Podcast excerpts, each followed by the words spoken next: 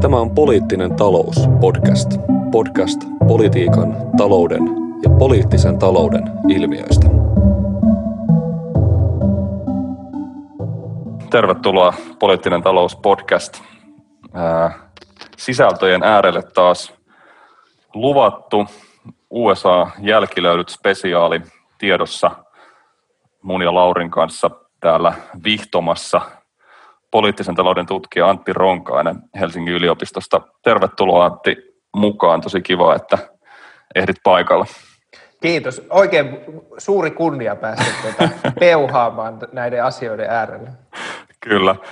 Tota, mietittiin tuossa vähän ennen kuin ruvettiin äänittämään, että mitkä tässä on sellaisia oleellisia kysymyksiä, joiden kautta tätä vaalitulosta tai näitä vaaleja pitäisi lähestyä. Sitten vaan tuossa päädyttiin ehkä sellaiseen varsin yleisluontoiseen kysymykseen, että mistä, mistä tämä vaalitulos oikeastaan kertoo, mikä tässä on tavallaan oleellista, niin haluaisit Saantti vaikka aloittaa tämän, tämän tota, löydyn heiton tässä ja vastata tähän kysymykseen, että mistä tämä tulos oikein kertoo? Joo, al- aloitellaan löylyt tälle houkuttelemalla, ettei he, heitetä liikaa heti kärkeen, mutta että mun mielestä tämä vaalitulos oli siis monellakin tavalla äärimmäisen kiinnostava. Siis, ja tota, et, et siitä voi niinku nostaa moniakin asioita. Ehkä päällimmäisenä semmoinen, että ennen vaaleja semmoinen yleinen hybris tai oletus oli, tai toive, ehkä se oli toive sitten kuitenkin, oli se, että tota, Biden murskaa Trumpin ja sitten demokraatit murskaa republikaanit ja että tavallaan Trump saa lähteä, mutta myös niin kuin republikaanit joutuu maksamaan tästä Trump-lojaalismistaan. Ja, ja mun mielestä se näkyy sillä tavalla, että näistä hyvin paljon rummutettiin näitä valtakunnallisia kalluppeja, joissa tota Bidenin johto oli koko ajan semmoista 10 prosenttiyksikköä, mutta myös sitten oli tällaista uutisointia hyvin paljon, että tota, republikaaneissa rotat jättää uppoavan laivan ja on jo valmistautunut siihen niin kuin häviöön ja ää, niin kuin on, on valmistautuneita heittämään Trumpin niin kuin laidan yli. Ja sitten oli myös tämmöisiä kaikkia ennusteita. Mun mielestä ää, Nate Silver esimerkiksi antoi, oliko se 70 prosentin todennäköisyyden, että ää, demokraatit saisivat tämän ää, myös senaatin, Eli, e, ja oli tietenkin oletettavaa, että demokraatit voittaa alahuoneen. Mutta se hybris ja oletus oli, että demokraatit voittaa ja tulee tämmöinen sininen jytky. Ja se, mikä on kiinnostavaa, on se, että sitä ei tullutkaan. Että demokraattien tulos oli mun mielestä erittäin suuri pettymys, ja Trumpin tulos kaik, kaikkeen nähden, niin se oli erittäin hyvä. Että Trumpin kannatus mun mielestä ainakin nyt ilmeisesti vieläkään niitä kaikkia ääniä ei ole laskettu, mutta ainakin kahdeksan miljoonaa ääntä enemmän kuin viime vaaleissa. Eli epäintuitiivinen tulos, ja tämä, tämä epäintuitiivisuus on tässä mun mielestä äärimmäisen kiinnostavaa. Mitäs Lauri, mistä, tota, mistä tämä tulos sun mielestä ennen kaikkea kertoo? Mikä tässä oli ikään kuin kiinnostavinta tässä tuloksessa? No, jos tuohon Antin jut, kommentteihin ottaa kiinni, niin tota, mä jotenkin kelaan, että itsekin tota, kun jossain e, jotenkin leikkimielisesti omalla Facebook-sivullani näitä ennustelin, ja totta kai nyt ei ollut mikään suuri ennustaja, ei tarvinnut olla todetakseen sen, että Joe Biden tulee voittaa tämän vaalin, mm, niin kuin se voittaa, aivan. mutta itse ennustin hänelle myös selkeästi isompaa valitsijamiesmäärää. Ja sinänsä olin niin kuin itsekin hyvin tietoinen siitä, että tuota, näillä ei ole kauheasti merkitystä enää tässä nykypäivän Yhdysvalloissa näillä tavallaan näillä kansallisilla mm. ääniosuusarvioilla, koska republikaaninen puolue ja sen vaalijärjestelmä on niin kuin rakentunut semmoiseen suuntaan nyt, että käytännössä aina kun todennäköisesti tästä eteenpäin, kun republikaanit tulee voittamaan Yhdysvalloissa presidentinvaalin, he tulee voittamaan sen ikään kuin pienemmällä kokonaisäänimäärällä. Tai on ehkä niin kuin vaikea nähdä, en, tai niin kuin, että siitä alkaa tulla semmoinen standarditapaus, että sehän oli silloin George W. Bushin aikana, se oli vielä niin kuin harvinaisuus, mutta sitten Trump teki se uudestaan, eikä se ollut mitenkään mahdotonta, että Trump olisi tälläkin kertaa voinut sen klaarata. Tai et, et kaikki skenaariot käytännössä, jossa Trump olisi nyt voittanut, ne olisi perustunut siihen, että hän saa ikään kuin vähemmän kansallisella tasolla ääniä Joo mutta sitten kuitenkin niin kuin enemmän valitsijamiehiä.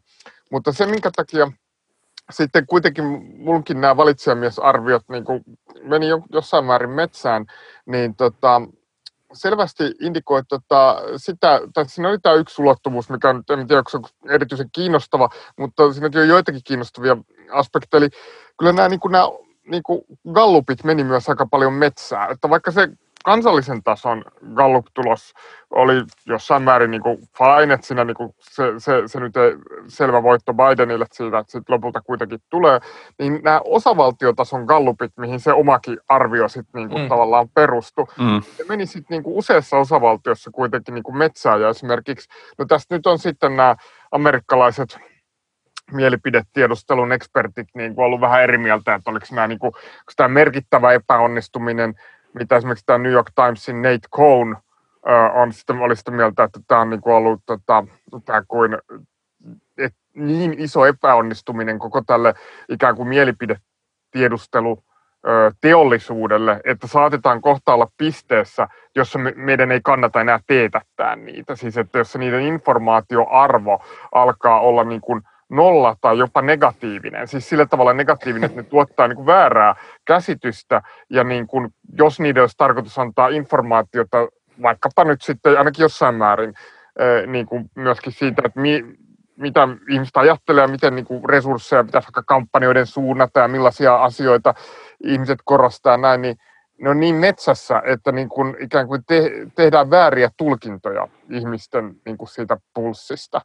Niin tota, tämä oli niin kuin selvästi yksi kysymys ja ö, se oli sitten, niin kuin, ja ne, ne oli itse asiassa enemmän pielessä Nate Cohnin mielestä kuin, niin kuin silloin neljä vuotta sitten, koska neljä vuotta sitten se ongelma oli se, että ei oltu painotettu tarpeeksi tätä niin kuin sanotaan valkoisen työväenluokkaisen äänestäjäkunnan osuutta siinä otoksessa. Mm, nyt, sitä oli painot, niin, nyt sitä oli niin kuin painotettu, mutta oli niin kuin ikään kuin tavallaan se painotus oli saatu kuntoon, mutta silti niin kuin heitto oli itse asiassa jopa suurempi, mikä kuvasti, ja siitä päästä ehkä näihin sisältöihin, mihin ja. Anttikin viittasi tuossa, eli, eli siihen, että kerta kaikkiaan niin kuin äänestäjäryhmät toimi myös erilaisella tavalla kuin, niin kuin oli oletettu. Että tavallaan neljä vuotta sitten jo tiedettiin, että Trumpilla on vahva kannatus valkoisen työväenluokkaisen äänestäjäkunnan keskuudessa. Mutta nyt esimerkiksi se, mikä meni täysin ohi, oli ö, monien tällaisten tota, vähemmistöryhmien niin kuin äänestyskäyttäytymisen siirtymät. Et, että tota, Trumphan esimerkiksi onnistui valjastamaan niin latinoäänestäjäkunnan hyvin laajasti taakseen. Ja tämä mun mielestä, niin kun lopetan tämän paasauksen, niin tota, tämä niin kuin on sillä tavalla kiinnostava piste. Ja tässä on se toinenkin aspekti, että vaikka ö, myöskin tavallaan afrikkalais-amerikkalainen tai musta äänestäjäkunta, se, on tietysti omalla tavalla ehkä typerää tämmöistä puhua, mutta kuitenkin tiedetään, että, että mustat äänestäjät ovat demokraatteja paljon äänestäneet, mutta niin, niin siinäkin tavallaan ö, prosentuaalisesti niin kuin se äänestäjäkunta, vaikka se meni selvästi demokraateille, niin se Trumpille mennyt osuus ikään kuin kasvoi suhteessa siihen ne, viimeiseen edelliseen neljään vuoteen, tai sellaisia indikaatioita ainakin tässä vaiheessa on. Mutta tietenkin oli se, että musta väestö aktivoitui äänestämään paljon enemmän nyt, jolloin tavallaan sillä oli niin kuin vaikutusta demokraattien, demokraattien määrään merkittävästi. Mutta se pointti on siis se, että aikanaan demokraatit ajatteli, että heillä on sellainen etuotto-oikeus kaikkiin niin kuin sanotaan työväenluokkaisiin, pienituloisiin, huonosti koulutettuja äänestäjiin. Ajattelin, että mitä vaan he tekee, niin he tulee äänestää niitä. Ne ajatteli näin nyt selvästi, ne on ajatellut latinoista tällä tavalla, ne on ajatellut must, mustasta väestönosasta tällä tavalla. Ja niin kuin, lopputulos on kohta se, että niin kuin, että demokraattien niin kuin tavallaan se on koko ajan ollut se narratiivi. Demokraatit on se tulevaisuuden puolue, republikaanit taistelee ja yrittää viimeiseen asti roikkua näillä jollain näillä vaalikarttoja uudelleen fiksaamaan. Mm. Niin tavallaan tässä eh, vallankammessa kiinni. Mutta ei, ole, ei demokraatilla ole mitään etuotto-oikeutta, ei, ei, ei köyhiin, ei, ei tavallaan ö, huonosti koulutettuihin, ei latinoihin, ei mihinkään vähemmistöryhmään. Että tavallaan se kysymys, että että kyllä mulla on niin kuvaa, että kyllä demokraattinen puolue Yhdysvalloissa aika heikossa hapessa. Niin se on niin kuin, siinä on ajateltu, että se on vähän semmoinen demografinen itsestäänselvyys, että kun tämä äänestäjäkunta kehkeytyy tiettyyn ikään kuin etniseen suuntaan, niin se on semmoinen eksistentiaalinen kriisi republikaanipuolueelle, joka jolle kuitenkin selvästi tuntuu avautuvan semmoinen jonkinlainen väylä positioida itsensä tällaista ikään kuin uudenlaista äänestäjien keskuudessa myös. Mutta tota, ehkä tuohon voi vielä vähän myöhemmin palata tuohon kysymykseen noista, noista mielipidemittauksista ja tavallaan tämän julkisen mielipiteen mittaamisen jonkinlaista kriisistä tai vaikeuksista, mutta mikä, mikä sun niin kuin Antti näkemys on näistä, just näistä äänestäjäsiirtymistä ja tavallaan tästä, tästä avauksesta, jonka tota, Lauri, Lauri esitteli, esitteli tuossa. Mitä, mitä sä ajattelet näistä tällaisista siirtymistä? Joo, siis sinänsä se keskustelu, mä en ole sitä kovinkaan tarkasti seurannut, että oliko Gallupit sinänsä väärässä ja mitä, mitä tästä niin kuin tälle Gallup niin kuin teollisuudelle seuraa. Se keskustelu on ollut ihan mielenkiintoista ja hauskaa, varsinkin niin kuin, kun eri Gallup-maakarit on sitten todistelleet, kuinka oikeassa he olivat ja kuka oli eniten oikeassa. Mutta että tosiaan niin kuin tämänhetkisen ääntenlaskun perusteella, niin se ero ei loppujen lopuksi, se ei ollut tietenkään lähelläkään niin tiukka kuin se oli Floridassa, jossa tämä ero oli 500 ääntä. Mutta että jos mun mielestä, niin jos lasketaan nämä osavaltiot yhteen, niin Biden johtaa jollain reilulla 70 000 äänellä. Eli periaatteessa 70 000, reilu 70 000 äänen heitto olisi ollut niin kuin aivan totaalinen katastrofi demokraattipuolueelle. Se nyt on jossittelua ja, ja tämä niin kuin kaikki, että käytännössähän Trumpilla ainoa tie toiseen kauteen on se, että nämä kaikki Bidenille tulleet postiäänet heitetään vaan roskiin ja, ja lasketaan vaan nämä tota, vaalipäivien äänet ja Trumpille tulleet postiäänet. Mut, mutta että, että kuitenkin siis e, e, e, en vähättele sitä tulosta, että se oli kuitenkin niin kuin äärimmäisen tiukka. Että se, se olisi voinut olla niin kuin aivan totaalinen katastrofi tälle demokraattipuolueelle. Ja, ja sen lisäksi, että Trumpin, niin kuin tämä suuri tarina on tässä erittäin mielenkiintoinen. Mäkin luin ennen vaaleja, just kun oli kiinnostavaa just nämä niin kuin rotat jättävät laivan analyysit, että puhuttiin niin kuin hyvin avoimesti siitä, että mitä republikaanipuolueelle tapahtuu näiden vaalien jälkeen ja sen niin kuin totaalisen murskatappion jälkeen, niin siinä oli tavallaan kolme skenaariota, ää, mitä näin, niin kuin, että oltiin haastateltu niin kuin republikaanipuolueen näitä vaikuttajia ja pitkään mukana olleita, niin yksi skenaario oli se, että, että, että Trumpismi jatkuu ja että vaikka Trump häviäisi, niin sitten joku muu Trump tai Trump-henkinen tulee olemaan seuraavissakin presidenttivaaleissa presidenttiehokas.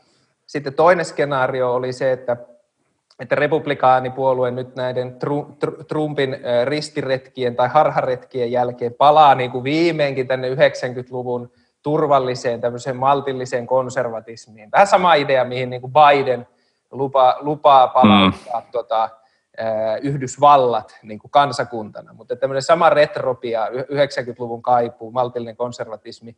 Ja sitten kolmas skenaario, mikä, mikä näissä analyyseissä oli niin kuin kaikista eniten far out, niin, äh, skenaario oli se, että republikaanipuolue alkaa nimenomaan taistella demokraattien kanssa tätä äh, demografista äh, muutosta vastaan ja pyrkii kamppailemaan äh, vähemmistöjen äänistä.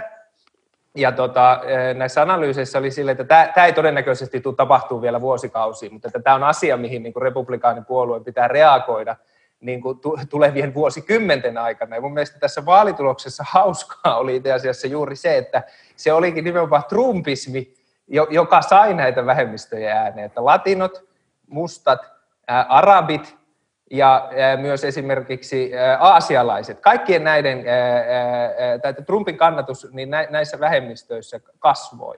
Ja että se suuri tarina olikin näissä vaaleissa se, että itse asiassa valko, valkoiset miehet, niin Trumpin kannatus väheni valkoisten keskuudessa, joka on niin kuin tätä epäintuitiivisuutta ja sitä, että kun mennään näihin hybriksiin, niin mikä, mikä jaksaa yllättää. Mun mielestä tässä on niin kuin Trumpin semmoinen hienous, että, että, että kun puhuttiin näistä, että pystyykö Trump varastamaan tämän vaalituloksen, niin mun mielestä se näyttää siltä, että Trump ei kykene mihinkään tämmöisiin pitkällisiin, nerokkaisiin suunnitelmiin ja yhteistyöhön niin kuin keskeisten henkilöiden kanssa, että, että pystyttäisiin tämmöinen vallankaappaus tekemään, että se on niin kuin liian lyhytjänteistä ja impulsiivista. Mutta että mikä Trumpissa on tässä kampanjoinnissa hienoa, että, että, että se oli niin kuin aidosti yllättävää, ja Trumpilla on niin kuin, hyvä vainu siitä, että miten kampanjoida ää, niin kuin eri, eri väestöille, erityisesti näille vähemmistöille. Mä luulen, että kukaan ei olisi oikeasti arvannut tätä vaalitulosta, että, että nimenomaan Trump kykenee näitä vähemmistöjä saamaan taakse. Ja tavallaan niin kuin, nimenomaan se oli Trumpismi, joka nyt on aloittanut tämän taistelun demografiaa vastaan demokraattien kanssa. Mm. Joo, jos, eihän se loppujen lopulta musta siinä mielessä, jos ajatellaan, niin kuin, se on myös miten, millaisia, niin kuin, millaisia kategorioita me niin kuin, käytetään. Että tavallaan jos me ajatellaan sitä, että, tota, että konservat, niin kuin uskonnolliset ja konservatiiviset ihmiset mm. äänestää Trumpia, niin se ei ole kellekään yllättävää.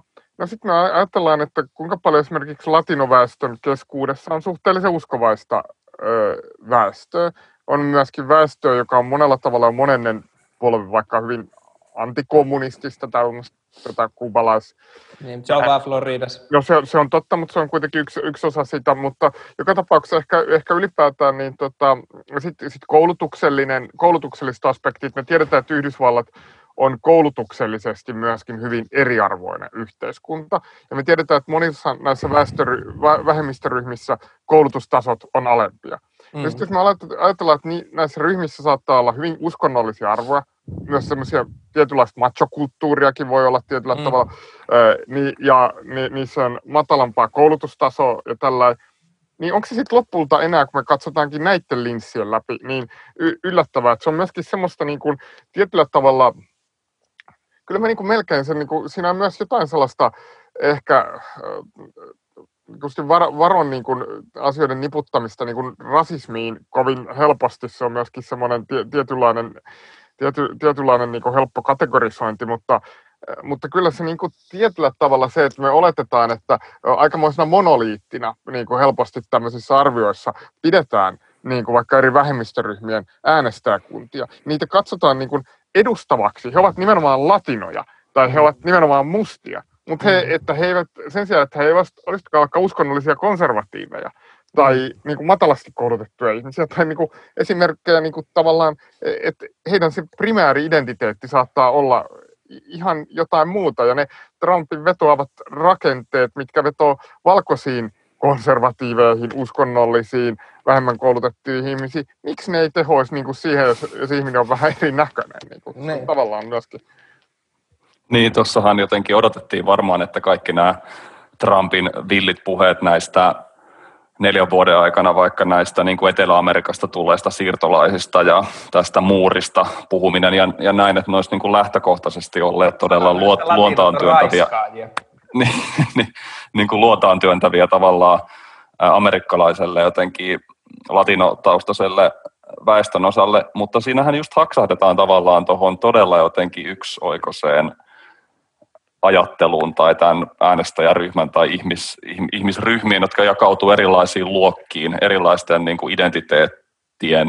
muovaamiin ryhmiin, niin kohteleminen sellaisena jotenkin pelkkänä ikään kuin etnisenä kategoriana, jonka poliittista käytöstä määrittää joku semmoinen tavallaan kuviteltu empatia, vaan jostain niin kuin muualta tulevia ikään kuin ihmisiä kohtaan, että et, et, siinä, siinä on kyllä varmaan jotain tällaista tosi, tosi just jotenkin ihmisten niin kuin itsestään selvyyksinä olettamista tässä, tässä, tässä myös niin kuin mukana. Tuntuu tosi vahvasti sieltä.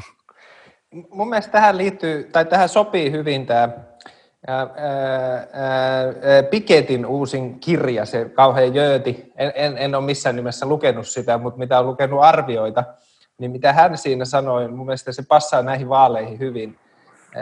Myös näihin, mutta passasi myös erittäin hyvin esimerkiksi Iso-Britannian näihin ennenaikaisiin vaaleihin viime joulukuulta. Ja tämä niin Piketin yksi huomio tässä kirjassa, missä hän on käynyt ihan näitä verotietoja ja äänestyskäyttäytymisiä läpi niin kuin ympäri maailmaa, niin sehän yksi johtopäätös on se, että nämä vasemmistopuolueiden tai liberaalien puolueiden niin kuin eliitit niin on täysin vieraantuneita työväenluokasta ja niin kuin työväenluokkien tarpeista ja elämästä.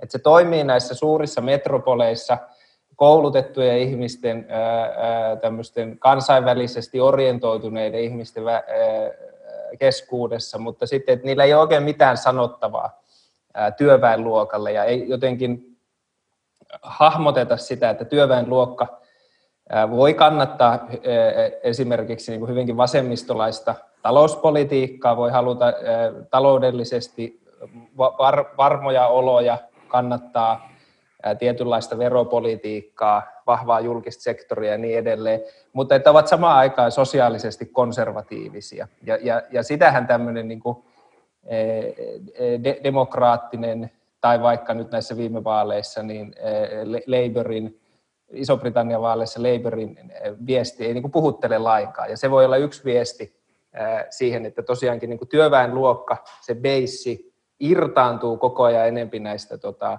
metro, metropolien kasvateista. Että se, niin kuin, ne, ne maailmat vaan jotenkin erkaantuu. Ja mun mielestä tämä vaalitulos viittaa nimenomaan siihen, että, että, että se niin kuin esimerkiksi Alexandria Ocasio-Cortezin viesti varmasti toimii jossain New Yorkissa, joka on jo mm. valmiiksi niin kuin hyvin demokraattinen, ja se niin kuin taistelu voidaan käydä tavallaan niiden demokraattipuolueen kannattajien välissä siitä, että mihin, mihin se niin kuin puolue menee niissä jo valmiiksi demokraattisissa paikoissa, mutta että sen niin kuin, tämän vaalituloksen perusteella niin tämmöisen niin kuin hyvin progressiivisen politiikan näkymät on kyllä Yhdysvalloissa erittäin heikot.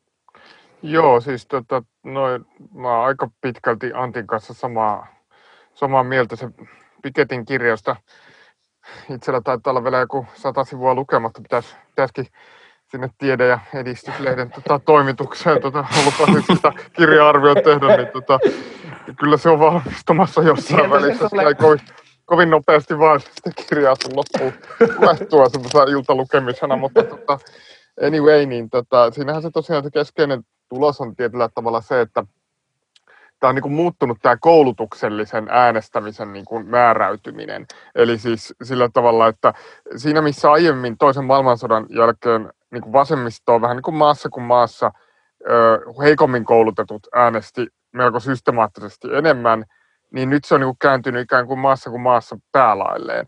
Ja vasemmiston äänestäminen yhdistyy selvästi niin kuin myös korkeampaan koulutusasteeseen.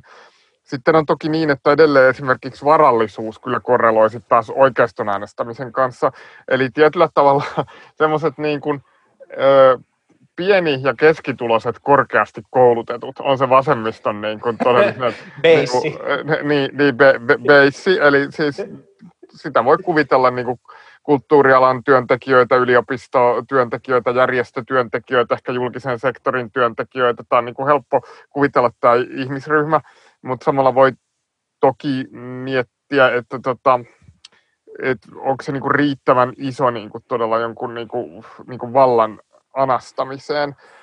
Ja tämä on semmoinen kysymys, tota, piti tästä joku kolumnikin kirjoitella, että en tiedä vitsinkö koko sua tyhjentää, mutta tota, niinku, tämä on tavallaan sellainen kysymys, mitä mä oon niinku miettinyt siltäkin kannalta, että E, että mikä on se tapa, millä edes progressiiviset ihmiset niin kuin voisivat ikään kuin tunkeutua sinne, tai progressiiviset niin kuin puolueet sinne mm. ikään kuin tavallaan sinne työväen luokkasenkin tavallaan alemmin koulutetun väestöryhmien niin kuin, ö, tota, pariin. Et Yhdysvalloissahan tämä kehitys alkoi kuitenkin jo tosi kauan sitten. Et viimeistä niin Reaganin kaudellahan se oli jo hyvä pitkällä vauhdissa ja 60-luvulla on tavallaan sen niin kuin, tavallaan lähtölaukaukset. Että mm, jollain tavalla mä oon ehkä tullut aika paljon sanotaanko niin, että vasemmiston piirissä on semmoista puhetta maassa kuin maassa, että tämä tämmöinen, miten mä nyt sanoisin, semmoinen tämmöinen dialogi. Sitä, sitä pidetään niin kuin se on saanut hyvin negatiivisen kaijun. Kaikki sellainen, sitä pidetään sellaisena niin kuin, ikään kuin fasismille antautumisena, se, niin kuin, sille niin kuin nauretaan, jos joku e, e, ehdottaa tietyllä tavalla jonkinlaista niin kuin semmoista, semmoista dialogista pyrkimystä. Mä en oikeastaan tiedä, mitä muuta väylää näillä ryhmillä on kuin jonkun sellaisen kautta, koska musta tuntuu, että tässä on taustalla jollakin tavalla näiden väestöryhmien kokema semmoinen totaalinen niin kuin oman kulttuurisen taustan, tai uhka, mitä he kokee, että kokee, että he, niitä arvoja, mistä he niin kuin jotenkin se oma tausta rakentuu. Että ne on jotenkin uhattuna, se heidän niin kuin, olemassaolon tapansa, se miten he navigoi kulttuurisesti tässä yhteiskunnassa, miten he hahmottaa ihmisten väliset ö, suhteet, niin kaikki se on niin kuin, jotain toista, mitä tämä kulttuuriteollisuus viestii ja mitä tavallaan tämmöisessä ikään kuin globaali kapitalismissa ja digitaloudessa menestyminen jotenkin edellyttää. Ja niin kuin mä en tavallaan tiedä millä muulla tavalla kuin jollain tavalla viestimällä sen niin kuin ihan aidosti sen, että tavallaan tämä, että, että niin kuin hyväksytään se jotenkin se semmoinen toisenla, niin kuin, niin kuin tavallaan, tai kunnioitetaan myös, annetaan jonkinlainen arvostus se, sille niin kuin tavallaan perinteelle, mistä he tulee kulttuurisesti. Mm. Mä en niin kuin näe koska siis selvästi se, sellainen ei myöskään toimi. Mä en usko, kerta kaikkiaan siihen, että lyödään vaan tarpeeksi vasemmistolainen äh, niin talousagenda ja sillä se hoituu. Musta mikään ei tue tätä väitettä. Tämä on semmoinen niin vasemmiston piirissä usein elävä fantasia ja osittain vähän semmoisen Bernie Sanders fantasia. Mä, mä en myöskään usko siihenkään. Niin, siinä on tavallaan sellaista perivasemmistolaista semmoista tiettyä yli ekonomismia jollain tavalla, että kunhan me vaan saadaan ne ihmiset niin kuin ymmärtämään, että meillä on se oikeasti vasemmistolainen talousagenda, niin sitten, sitten ne niin kuin kiltisti tulee takaisin meidän pilttuuseen, vaikka eihän tarvi mennä sen kauemmas kuin jonnekin Thatcherin Britanniaan, niin ikään kuin. Silloinhan samalla tavalla niin kuin vasemmistoälymystö ihmetteli, että mik, miksi nämä, miksi nämä osa tästä työväenluokasta ja jonkinlaista keskiluokasta, niin minkä takia ne äänestää niin kuin omien ikään kuin taloudellisten intressiensä, intressiensä vastaisesti, jos siellä nimenomaan on taitava poliitikko, joka pystyy jotain niitä sellaisia niin kuin angsteja, jotain sellaisia syrjäytetyksi tulemisen tuntoja niin kuin sanottamaan ja soittelemaan sillä tavalla, että se pystyy just tuollaisten niin kuin jännien kaunojen ympärillä rakentamaan noita niin kuin poliittisia rintamia. Mulla tuli vielä noista, tota, tai Lauri puhui noista tota, äänestäjä tai ihmisten äänestyksen, äänestyspäätösten jakautumisesta tavallaan tuon tulotason mukaan, niin se on varmaan totta, että edelleen ikään kuin korkeammissa tuloluokissa Yhdysvalloissakin äänestää republikaaneja. Mutta sitten mun mielestä kiinnostavaa oli se jossain noissa New York Timesin exit-polleissa, näitä tämmöisissä tota, nopeasti, nopeasti ikään kuin tota, urnilla käynnin jälkeen tehdyissä mielipidekyselyissä, se on tietysti varmaan aika, aika paljon heittoa vielä ja moni äänesti nyt postiäänestyksenä, niin tämä on varmaan vielä niin kuin tavallistakin epäluotettavampaa tämä data. Mutta sitten jos katsottiin yli 200 000 dollaria vuodessa äänestäviä ihmisiä tai joiden niin kuin talouden yhteenlasketut tulot oli yli 200 000 dollaria, niin siellä ne oli itse asiassa aika tasan niin kuin demokraattien ja republikaanien välillä, mikä tietyllä tavalla mun mielestä niin kuin tukee tota, tuota väitettä, että siitä, että se demo, alkaako se demokraattipuolueen joku tämmöinen blokki tai beissi, niin kuin minkälaisten, alkaako, alkaako siinä, e, kiihtyykö tavallaan vaan tämä ilmiö, jossa siinä ikään kuin tällaiset kulttuuriin ja tällaiseen tiettyyn niin kuin säällisyyteen ja tällaiseen arvoliberalismiin liittyvät arvot ja jotenkin merkitsijät, sosiaalisen pääoman ja kulttuurisen pääoman merkitsijät on tavallaan sen jotenkin äänestäjäbeissin tai äänestäjäblogin semmoinen, semmoinen yhteinen, me, tota, niitä niin kuin yhdessä pitävä jonkinlainen liima tai jonkinlainen semmoinen sementti. No, no siis mun mielestä kaikki viittaa siihen. Siis mun mielestä yksi oletus koko tässä vaalituloksessa oli se, että, että tuli koronakriisi ja Yhdysvalloissa mitä 230 000 kuollutta ja talous romahti ihan täysin ja, ja Yhdysvalloissa vielä, mä nyt tarkkoja lukuja muista, mutta jossain vaiheessa oli niin kuin 50 miljoonaa ihmistä saanut kenkää ää, näiden eri rajoitustoimien ja, ja, ja, ja sitten niin kuin talouden pysähtymisen seurauksena. Ja niin kuin tällainen taloudellinen kriisi, ää, niin kuin monta kertaa suurempi kuin finanssikriisi, niin ei kuitenkaan niin kuin siivittänyt Bidenia niin kuin tämän kummempaan tulokseen. Niin mun mielestä siinä tämä kertoo niin kuin jotain, mä en tiedä, onko tämä, onko tämä vaan Yhdysvaltain niin kuin poliittista kulttuuria koskeva ilmiö, vai onko tämä laajemmin, mutta tämä on niin kuin erittäin niin kuin tämmöinen epämarksilainen tulos, että et, et, et, et, niin kuin olisi luullut, että tässä tilanteessa niin se olisi ollut niin kuin selvemmin Bidenia hyödyttävä tekijä. Ja, ja, ja vielä se, niin kuin, että republikaanipuolue ja nimenomaan nämä senaatin republikaanit kieltäytyi ennen tätä vaalipäivää niin tästä tukipaketista ylipäätään. Että luulisi, että niin kun nämä republikaanit olisi syytänyt rahaa sinne tänne. Trumphan olisi halunnut syytää sitä rahaa ja lähettää jotenkin omalla nimmarilla mm. lähetetyt tota, kortit, jossa tonni tai pari tonnia rahaa. Mutta että et, et sinänsä niin kuin, ö, vielä mihin, mitä Laurikin sanoi, että tämä niin tilanne on sillä, että tässä on niin kuin ainakin kaksi aspektia, miten miettiä. Että on tämä luokkasota-aspekti niin kuin siitä, että, että miten, miten taloutta pyöritetään ja minkälaista tulonjakoa tehdään ja kenen ehdoilla talouspolitiikka painottuu. Ja sitten on tämä kulttuurisota ja identiteettipolitiikka, niin se vaikuttaa nimenomaan, mitä Lauri sanoi noista, että mitkä on niitä niin kuin tämmöisen progressiivisen vasemmiston potentiaalista äänestäjäkuntaa, niin se beissi ei ole niin iso. Ja itse asiassa kun mietitään niin kuin talouden kehitystä nyt tämän koronakriisin jälkeen, ja mitkä ne niin kuin pitkäaikaiset seuraukset niin kuin tästä ensi vuosi ja siitä, niin mitkä ne, me, mehän vasta arvaillaan, mitkä tämän koronakriisin niin kuin pitkäaikaisemmat seuraukset on, niin voi olla, että toi itse asiassa tuon progressiivisen vasemmiston beissi ei, ei kasva, vaan päinvastoin pienenee.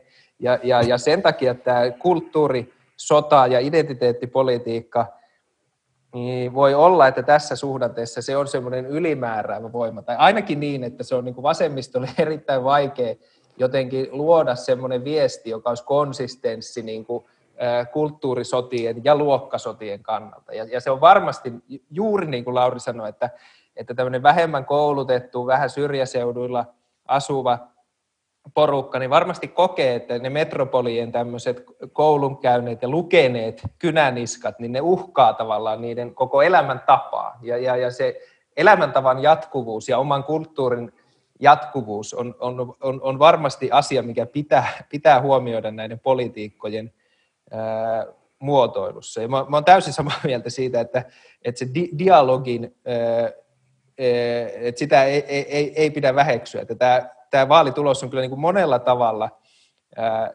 tämmöinen heräämisen hetki. E, Eurooppa tulee niin kuin monessa asiassa niin kuin vuosien ja vuosikymmenten viiveellä, mutta että, et, et, et juuri näiden kehitysten takia ää, tämä vaalitulos on niin kuin äärimmäisen kiinnostava ja äärimmäisen niin kuin epäintuitiivinen ja juuri siinä epäintuitiivisuudessa niin tärkeää ymmärtää, että miksi se oli epäintuitiivinen.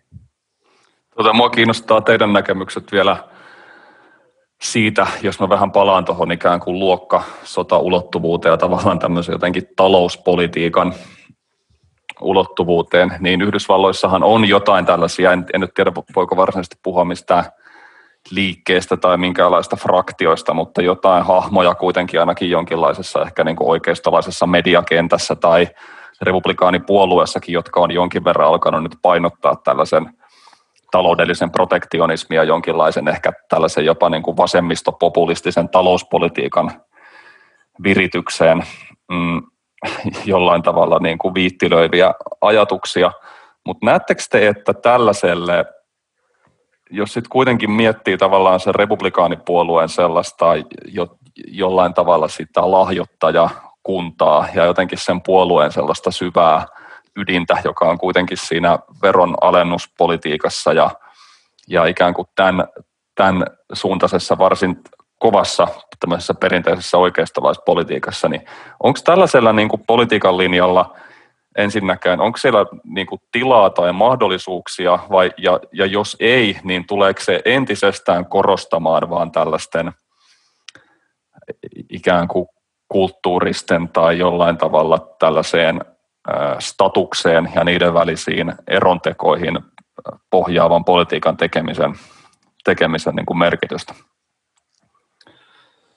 No ainakin tällä hetkellä, jos nyt, nyt tilanne on tietenkin se, että senaatin lopullista tulosta ei tiedetä, että Georgiassa tulee olemaan uusintavaalit tammikuussa ja siellä on kaksi paikkaa, ne molemmat paikat on jaossa ja jos demokraatit onnistuisi voittamaan molemmat paikat, niin sitten he saisivat tällä Kamala Harriksen ratkaisevalla äänellä enemmistön senaattiin, mutta se on niin kuin vielä pitkässä puussa, että tota demokraatit sen voittaa. Sillä oletuksella, että senaatti säilyy republikaaneilla, niin kaksi asiaa. Toisaalta mä luulen, että Biden on henkilökohtaisesti helpottunut, että hän ei tarvitse niin lunastaa niitä vaalilupauksia ja alkaa, alkaa tekemään tämmöistä jotain yltiön progressiivista politiikkaa ja perumaan Trumpin veroalennuksia, aloittaa jotain hirveitä vihreeseen teknologiaan meneviä ympäristöuudistuksia. Hän voi jatkaa sillä niin kuin omalla maltillisella linjallaan. Tämä, on niin kuin henkilöko, he, henkilökohtainen pointti Bidenista. Mutta samaan aikaan se tulee olemaan niin kuin käytännössä demokraatit ei, ei voi, niin kuin vaalitulos ei puhu minkään suuren mandaatin puolesta, että he olisivat ylipäätään omalle talouspolitiikalle saaneet mitään mandaattia, ja he eivät myöskään mitään suuria talouspoliittisia uudistuksia voi tehdä. Et Obamallahan oli, kun Obama aloitti, niin oli kuitenkin niin kuin värisuora, oli alahuone ja senaatti hallussa, ja, ja sinä kahtena vuonna ennen niitä ensimmäisiä välivaaleja, niin nämä Obaman suuret uudistukset, terveydenhuoltouudistus ja sitten tämä pankki, pankkisääntely tuli, ja sen jälkeen hän ei mitään reformeja enää sitten tullut. Niin käytännössä Bidenilla, jos se senaatti säilyy republikaaneilla, niin en, en niin kuin pidättelisi hengitystä se, se, sitä odotellessa, että Biden jotain suuria reformeja saa aikaiseksi. Ja, ja mä en tiedä nyt, että onko se hyvä vai huono, huono asia, mutta että mä luulen, että tämän koronan, koronakriisin niin kuin se jälkilasku ja ne taloudelliset seuraukset eri tuotannon aloille tulee olemaan valtavat. Ja kun eh, eh, Biden tulee olemaan kuitenkin vallassa ja jollain tavalla tämmöinen lame duck, niin se voi olla tietenkin, että se niin kuin tyytymättömyys ää, jo, jollain tavalla niin kuin häntä kohtaan ää, jotenkin kanavoituu. Sitten Trump tietenkin, koska hän ei tule myöntämään tätä tappiota ja perustaa mm. jonkun tota, oman stream internet maga TV-kanava ja reuhaa siellä seuraavat neljä vuotta tai ainakin seuraaviin välivaaleihin asti. Ja sitten samaan aikaan republikaanit senaatissa niin kuin, jarruttaa kaikki uudistukset. Että tämä on, tämä on niin kuin, paitsi demografisesti, niin myös tälle taloudellisesti erittäin vaikea, inhottava tilanne näille demokraateille. Ja ta- tavallaan niin kuin tulevat vuodet, se taloudellinen kehitys ja, ja nämä olemattomat taloudelliset reformit, niin mä en, mä en usko, että se tulee hyödyttämään tätä demokraattien niin kuin, nyt äänestänyttä kannattajakuntaa. Mutta siihen en osaa tietenkään vastata, että onko sillä sitten mitään väliä, että jatkuuko tämä antimarksilaisuus ja itse asiassa mm. ne kulttuuriset tekijät sitten kuitenkin niin kuin kahden vuoden päästä ja neljänkin vuoden päästä tulevissa vaaleissa ne määräävät tekijät. Tämä on se niin kuin mielenkiintoinen kysymys siinä, että, että näiden vaalien perusteella voisi väittää, että, että kyse ei ole enää siitä, että että kansalle tarjotaan niin leipää ja sirkushuveja, vaan riittää, että tarjotaan sirkushuveja ilman leipää, että semmoinen niin hulina ja sekoilu riittää. Ja, ja, ja tämä on se avoin kysymys, mitä nyt on erittäin mielenkiintoista seurata, kun Bidenin äh, kabinetti muotoutuu, minkälaisia valintoja siellä tehdään, mitkä on ne prioriteetit, mitä äh, Biden tulee, tulee tekemään. Mä luulen, että siellä on just tätä protektionismia ja, ja, ja yhä kapenevan yhdysvaltalaisen keskiluokan niin kuin tämmöistä puolustamista ja sitten tämmöistä Amerikka ensin tyylistä kauppapolitiikkaa. Mutta että, että mun mielestä on erittäin kiinnostava tilanne ja, ja hauska nähdä, että mitä tulevina vuosina tapahtuu. Joo, mä, yksi, yksi aspekti tietysti, mikä tässä ehkä ei ole vielä puhuttu niin paljon tässä on se, että tämä Bidenin voittohan rakentui tosi paljon ää, tota, sen varaan, juuri sen strategian varaan, tai siis se onnistui se, mitä he haki siinä.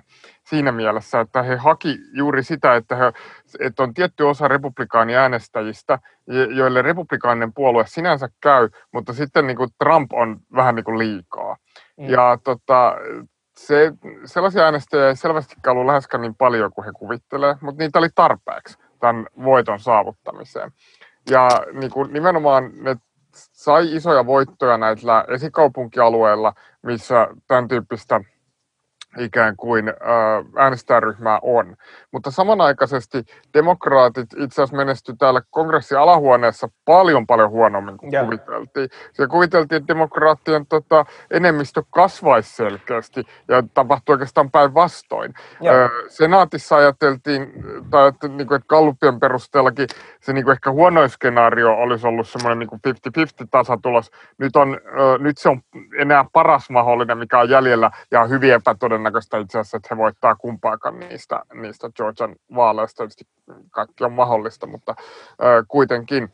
Niin Tota, käytännössähän kyse oli silloin siitä, että jos se strategia rakentuu semmoiseen ajatukseen, että mennään sanoa republikaaneille, että hei, teillä on ihan hyvä puolue, te olette ihan hyviä tyyppejä, ja te, mutta eikö tämä nyt ole vähän liikaa tämä yksi ukkeli? Niin silloinhan se tavallaan se viesti on niin kuin se, että älkää nyt tätä hullua äänestäkö, äänestäkää Bidenia ja sitten muuten down the ballot niin kuin vaan republikaaneille.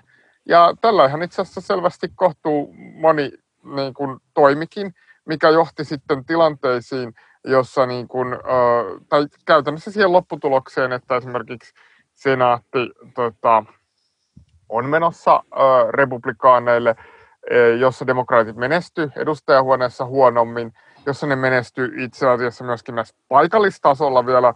Vielä, vielä huonommin. Vielä huonommin. voitti melkein kaikki. Ne, mikä taas tarkoit, vaikuttaa tosi paljon siihen, miten näitä vaalipiirejä jaetaan tulevaisuudessa ja siihen, miten demokraatilla ylipäätään mahdollisuuksia pärjätä. Että kun sitten demokraattien raja siihen, että kuinka paljon ne yleensä tarvii siitä, niin kuin keskimäärin niitä ääniä, tai niin kuin mikä ääniosuus niillä pitää olla, että ne saa kongressin alahuoneen enemmistön, niin kuin sehän on selvästi yli 50 prosenttia tällä hetkellä, niin jos niitä vaalipiirejä onnistuu entisestään ikään kuin vaikeuttaa demokraattien kannalta, niin se raja paljonko demokraatit, demokraattien pitää voittaa, nousee koko ajan. Eli ö, käytännössä niin kuin, ö, kysymys sit siitä, että miten tämä niin tulevaisuudessa ö, jakaantuu tämä koko rakenne, että määrääkö tavallaan nämä, kulttuuriset tekijät ja tällainen, niin tota, ö, ja, ja mikä on se kun tämä valta-asetelma, niin tietyllä tavallahan demokraatit, tämä strategiahan oli sen kaltainen, että sillä ei voitukaan hakea edes semmoista niin kuin selkävoittoa. Ja se, vaikka tämä aset, tavallaan tämä niin kuin tarjosi tämä koronakriisi ja se totaalinen niin kuin massatuho, mitä se Trumpin sekoilu sen osalta on aiheuttanut, tarjosi niin kuin ilmeisen mahdollisuuden semmoiseen niin kuin triplavoittoon. Niin sitähän ei haluttu edes lunastaa, koska strategia rakentuu sen varalla, varaan, että niin kuin tietyllä tavalla – republikaaninen puolue ei ole se ongelma, vaan demokraat, vaan, vaan siis Donald Trump on. Mm. Niin silloinhan se johtaa juuri tällaiseen äänestyskäyttäytymiseen, mitä nyt nähtiin kohtuu paljon ja mikä sitten tavallaan riitti Bidenin voittoon ja muuten ihan paskaan tulokseen suoraan. Mutta liittyykö tämä siihen, että sekä niinku demokraattipuolue että, että republikaanipuolue, niinku kuiten, tai ainakin tietty, tietyt fraktiot siellä, ää, niin ne, ne molemmat haluaa itse asiassa tänne 90-luvulle takaisin, aikaan ennen populismia, niin kuin, tähän tämmöiseen optimismin aikaan ennen, ennen finanssikriisiä ja kaikki protektionismi ja kauppasota ja, ja semmoinen talouden laahaus ja, ja nationalismi ja nurkkakuntaisuus, mikä on niin kuin finanssikriisin jälkeen puskenut joka paikasta. Että onko se mielentila semmoinen? Mä muistan, kun Biden jotenkin pitkin hampain lähti ylipäätään presidentti ehokkaaksi ja sen ensimmäinen tämä video, missä hän niin kuin kertoi, että hän on mukana kisassa, niin se alkoi silleen, että siellä natsiliput heilu. Ja sitten se koko video oli sitä, että siinä vaan haukuttiin Trumpia ja miten Trump on niin kuin tavallaan tuhonnut tämän tai pilannut idean niin kuin hyvästä amerikkalaisuudesta. Et, et, et, et, et onko Bidenilla sinänsä, ää, tai tällä niin kuin, et olihan Bidenilla oli vaaliohjelma, mutta että hän ei varmaan siihen itse uskonut ja itse asiassa oliko se vaaliohjelma niin kuin ihan toissijainen sille asialle, että kuitenkin se y, niin kuin ihmisiä yhteen liittävä voima oli tämä Trumpin vastaisuus. Että pyrittiin saamaan progressiiviset ää, taakse ja pyrittiin saamaan näitä maltillisia liberaaleja taakse. Että, että tässä on ihminen, jota äänestämällä sä voit niin kuin näyttää keskisormen Trumpille. Että onko siellä onko siellä taustalla mitään niin kuin poliittista agendaa vai onko se vaan tämmöinen, että palataan 90-luvulle tai, tai palataan johonkin aikaan niin Trump? On, on, onko siinä mitään reformiohjelmaa sinänsä olemassa? No siis on, siis just näin kuin sä sanoit, että siis sehän on tavallaan näennäisesti semmoinen ohjelma olemassa, mutta että onko se, niin kuin, siis kyllähän se on kommunikaatiotyökalu ollut se niin, ohjelma. Niin. Ja joku semmoinen, jolla on semmoisia politiikkanarkkareita, esimerkiksi vasemmiston jotain aktiivitahoja pystytty vakuuttamaan ja tällä tavalla, mutta onhan se ihan ilmeistä, että se semmoinen tietynlainen semmoinen demokraattisentristiryhmä, jota Bidenkin edustaa, niin eihän se niin kuin mitään tavallaan isoa transformaatiota halua, vaan haluaisi nimenomaan tavallaan palata takaisin siihen depolitisaation aikaan. Siihen aikaan olen politiikkaa ylipäätään näytellyt sellaista. Oli ihan turhaa. Niin, oli turhaa, että se 40 prosenttia ihmisistä käy rituaalisesti äänestämässä vaaleissa ja antaa tietynlailla semmoisen niin mm. luottamuksen sille samalle eliitille ja ö, tietyllä tavalla ö, semmoinen niin kuin, teknokraattinen eksperttien armeija pyörittää politiikkaa ja sehän on tavallaan sellainen jonkinlainen niin kuin, voisiko sanoa myöskin semmoinen fantas, se on tavallaan semmoinen uusliberaali fantasia. Mä ajattelen, että toi on se fantasia, mikä Hayekilla ja Friedmanilla ja monilla muilla oli niin kuin yhteiskunnasta, jossa ihmiset tietyllä tavalla hylkääkin koko politiikan.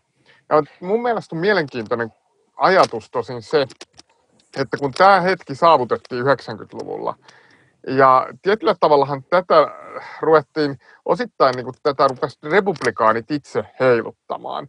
Siis siinä mielessä, että juuri jonkun Newt Gingrichin toiminta, niin kuin mm. jossain näissä Clintonin seksiskandaaleissa ja sitten Fox Newsin perustaminen ja tällaiset asiat, niin nehän rupesi politisoimaan tätä niin kuin järjestelmää taas uudelleen.